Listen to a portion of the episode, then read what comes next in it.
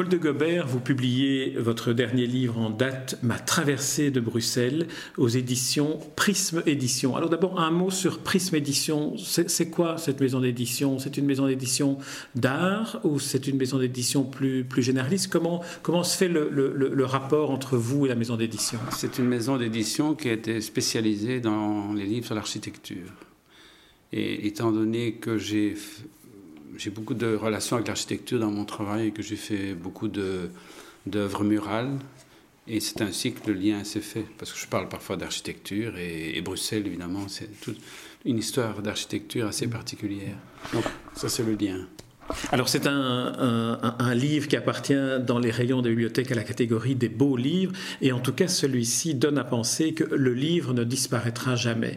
Alors je sais que vous avez un blog sur lequel vous, vous développez aussi euh, euh, des informations sur ce que vous faites. Pour vous qui êtes euh, créateur, qui êtes artiste, le, rapport au livre en tant que livre par rapport au nouveau support, comment, comment est-ce que vous, vous le voyez par rapport à ce que vous faites? Il y a aussi il y a le lien avec le, dessin, parce que euh, j'ai écrit ce livre en, en, revisitant mes dessins, mes archives et tout ce que j'ai dessiné depuis mon enfance. Donc il y a un lien graphique très important avec l'image et le texte lié à l'image. Mais, euh, mais, je pense que l'impression papier, surtout quand elle est de qualité, qu'on cherche à faire un, livre mais c'est pas le nombre qui compte, c'est l'importance euh, de l'objet, je dirais. Donc moi, je pense que, ça restera toujours. Mm.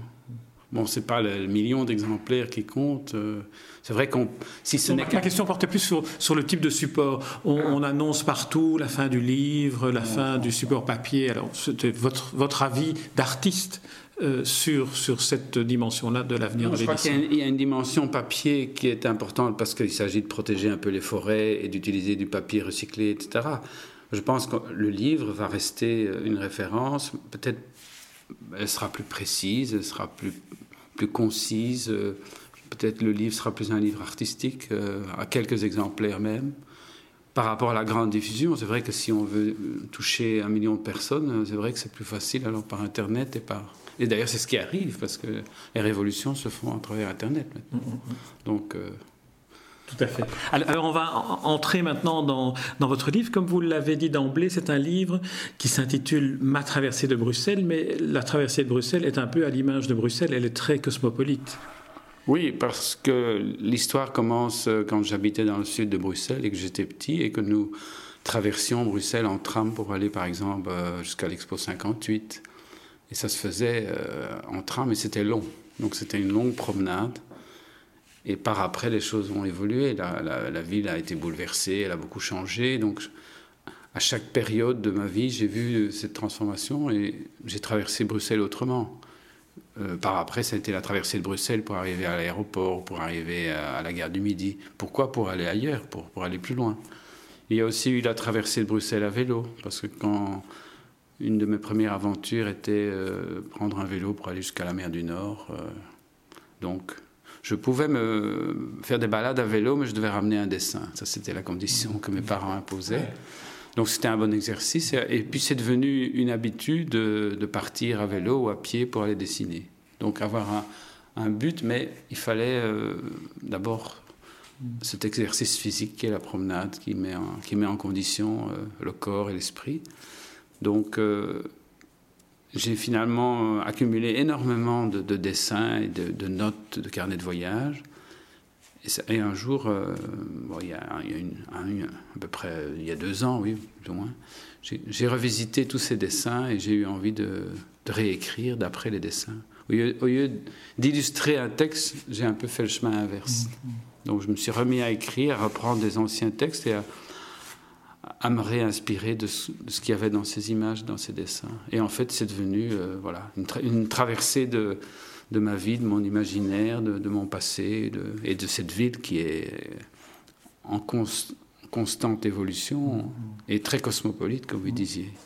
La ville est aussi, et ça on se souvient, des, murs de palissades que vous aviez peints en, trompe-l'œil avec des promeneurs de Bruxelles dans les années, dans les années 70. On, en retrouve ici euh, l'évocation.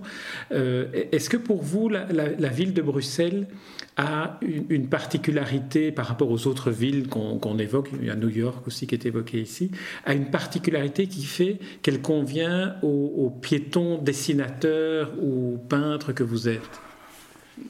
Peut-être peut par sa diversité. Euh, oui, parce que Bruxelles est devenu un, agglomérat de toutes sortes de quartiers et de communautés différentes aussi. Il y a eu un moment où tous les bons Bruxellois ont voulu avoir leur maison un peu à la campagne, etc.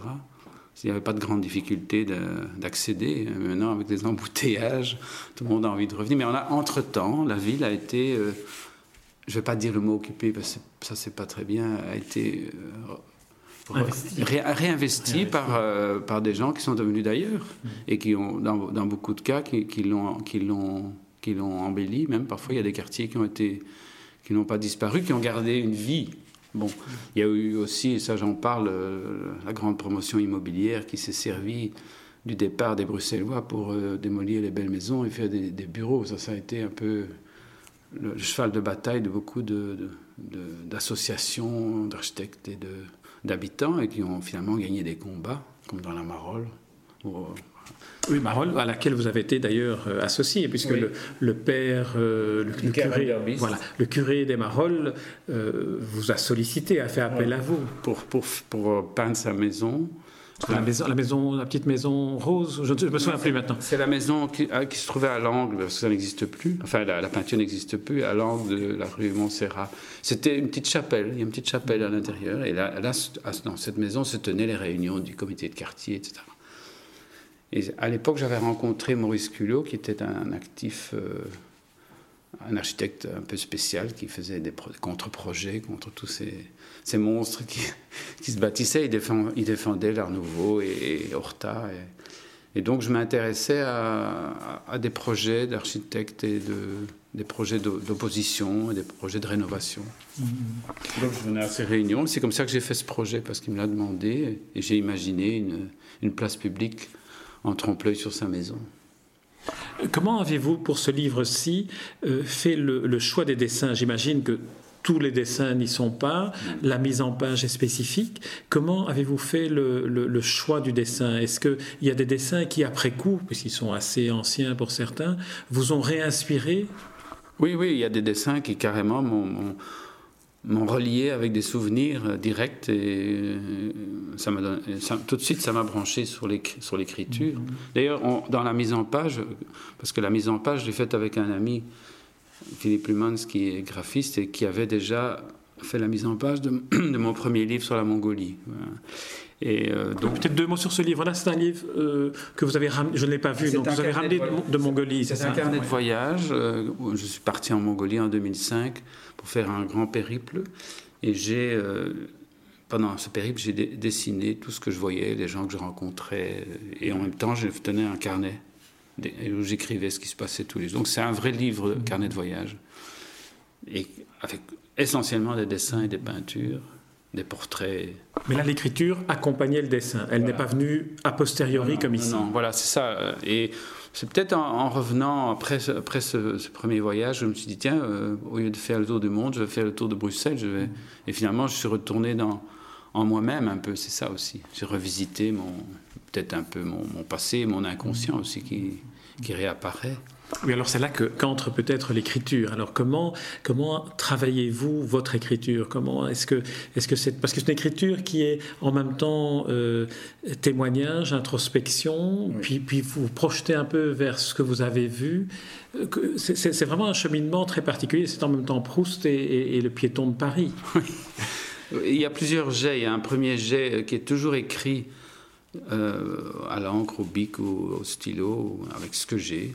Par, exemple, euh, j'ai pris cette habitude euh, tous les matins quand je me réveille, au premier, premier soubresaut, j'écris. J'écris mes rêves d'ailleurs, quand, quand, ils, quand ils ne sont pas partis, enfouis. Et c'est très intéressant. Parce que... Et vous faites tout le temps ou il y a une raison pour laquelle vous faites ça? J'ai pratiquement. Non, les rêves, c'est plus récent.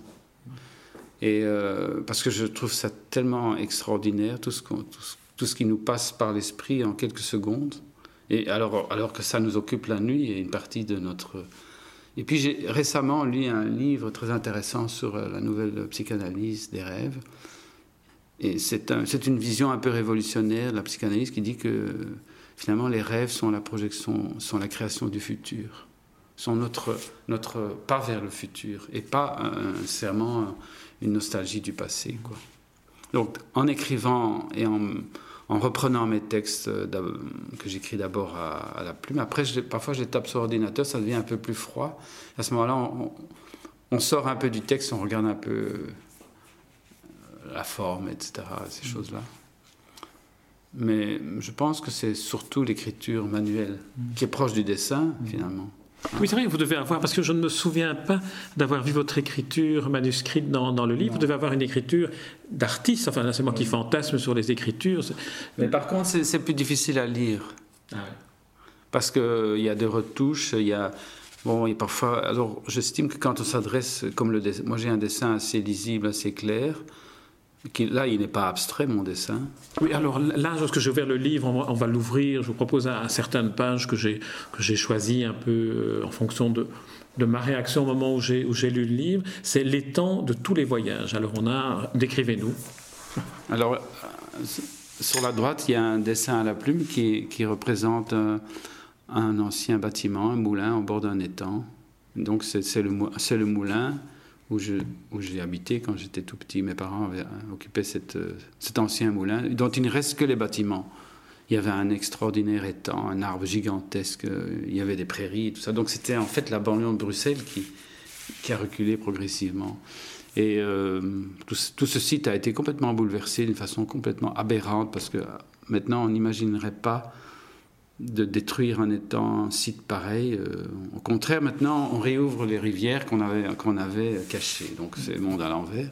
D'ailleurs, quand je retourne dans ce lieu, j'essaie de trouver où se situe l'ancien plan d'eau. Je, ne trouve plus rien. C'est hallucinant. On a l'impression de, faire un cumulé dans, l'histoire. Et ça date des, années 50, alors. Oui, voilà. voilà. Mais c'est une époque où on n'avait pas cette, cette, vision euh, de l'écologie et, on pensait qu'on pouvait tout, tout bouleverser.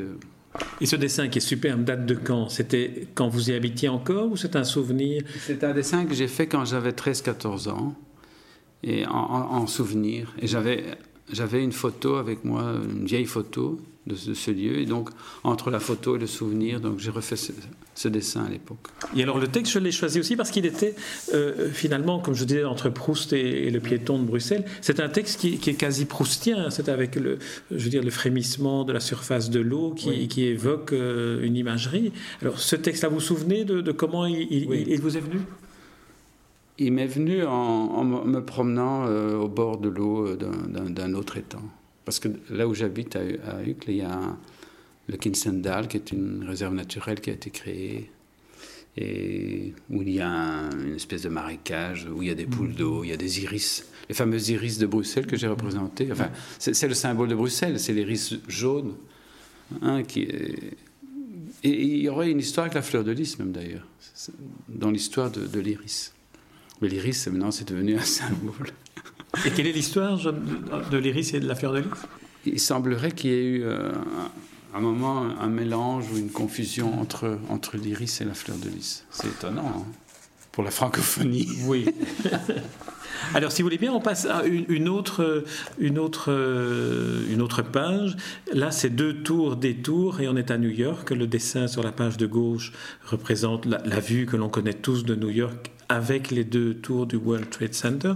Et à droite, alors là, une peinture euh, expressionniste, pourrait-on dire. Euh, décrivez-nous la peinture. C'est une, gravure, parce que j'ai fait pas mal de gravures. Et là, c'est une, c'est une aquatinte, en fait.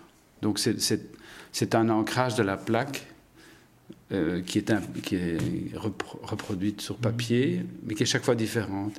Et euh, ça représente des immeubles. Et en fait, ce sont des immeubles que je, que je vois à Paris, derrière chez moi, là où j'habite.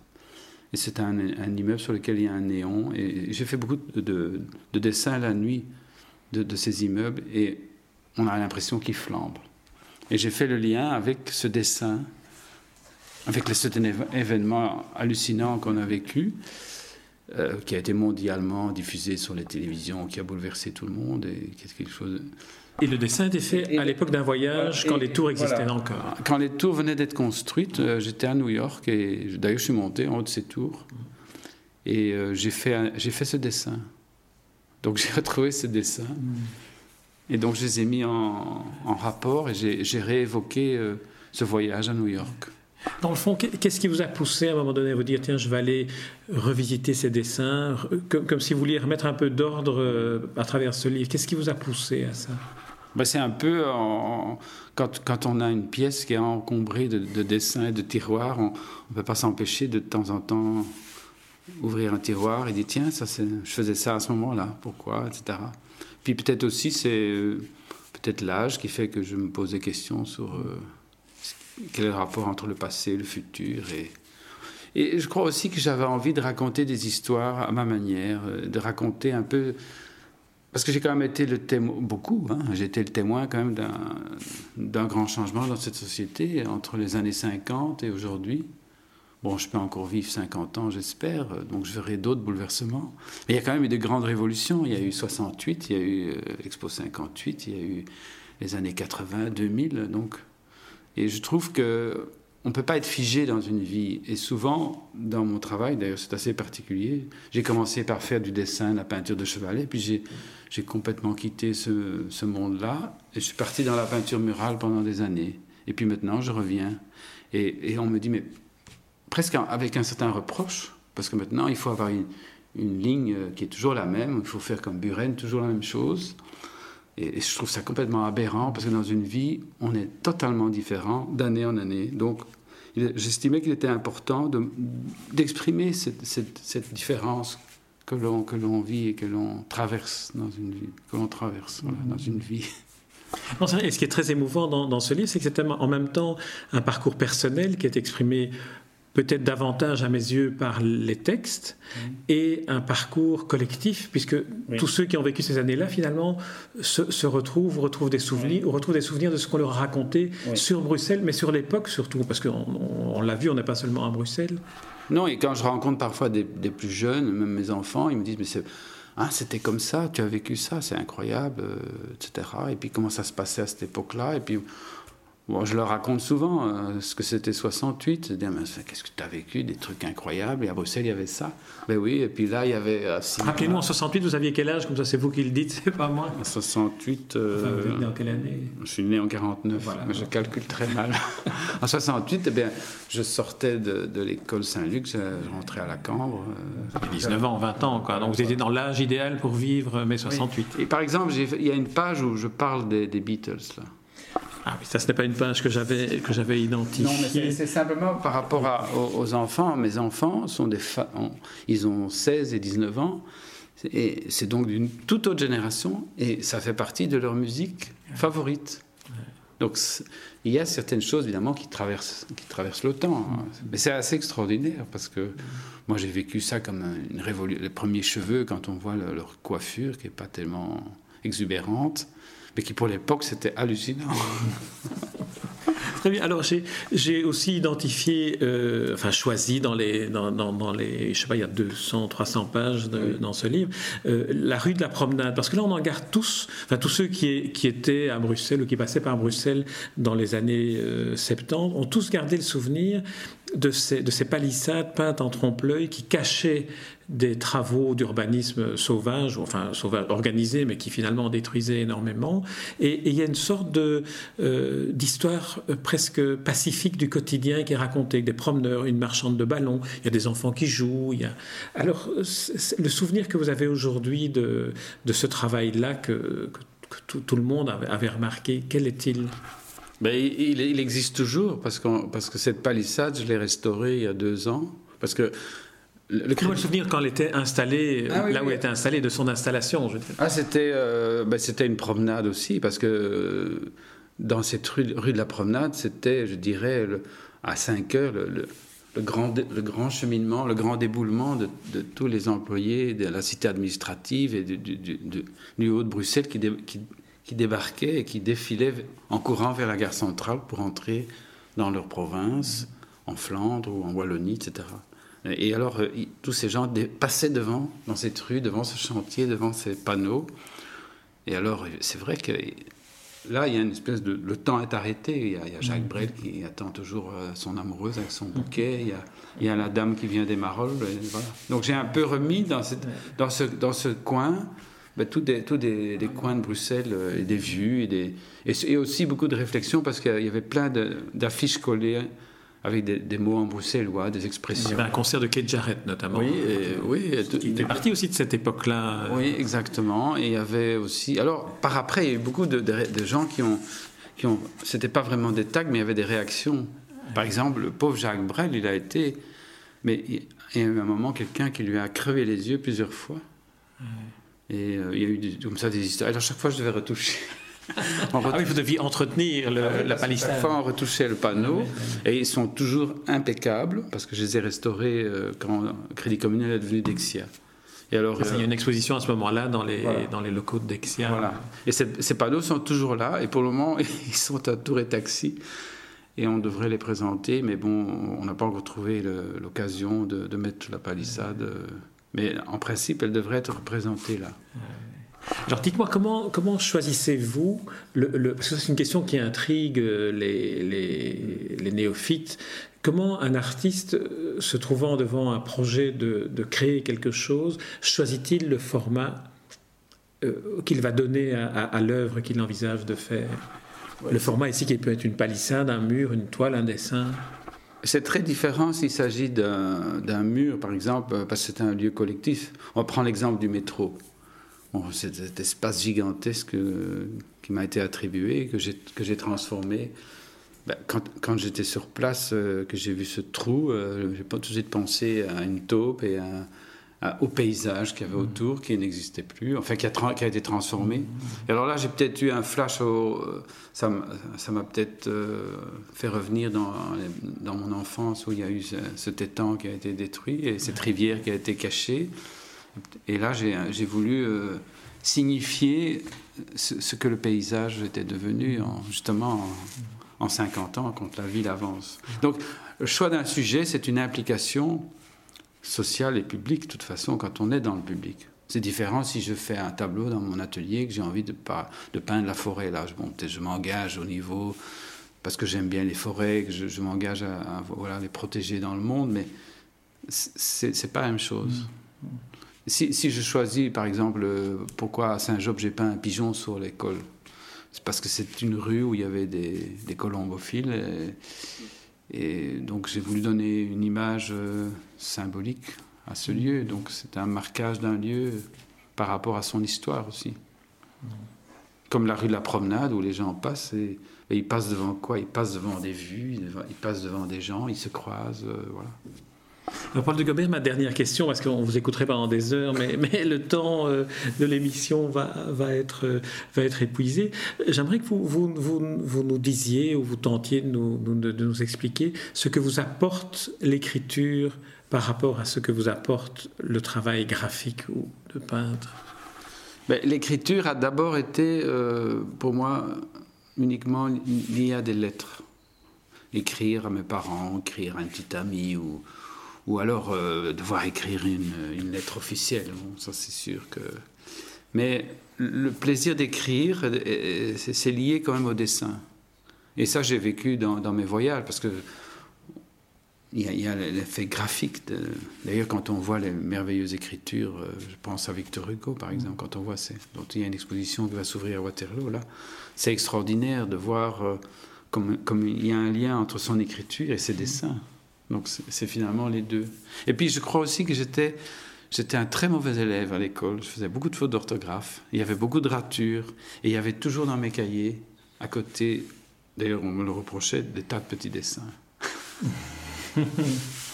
et quoi, c'est une forme de vengeance de l'écriture maintenant alors? Peut-être que je me suis dit non, ben voilà, je, J'ai toujours aimé écrire, même si on m'a dit que je faisais des fautes d'orthographe, mais ce n'est pas grave. Ce qui est important, c'est de s'exprimer, c'est d'écrire. Paul de Gobert, on va, on va terminer cette émission sur cette très belle formule euh, que beaucoup d'étudiants et d'élèves qui sont de mauvais élèves comme nous euh, entendront avec plaisir. Je rappelle le, titre du livre euh, qui m'a donné le plaisir de vous rencontrer, c'est Ma traversée de Bruxelles, Paul de Gobert, Prisme Édition. Merci Paul de Gobert. Merci.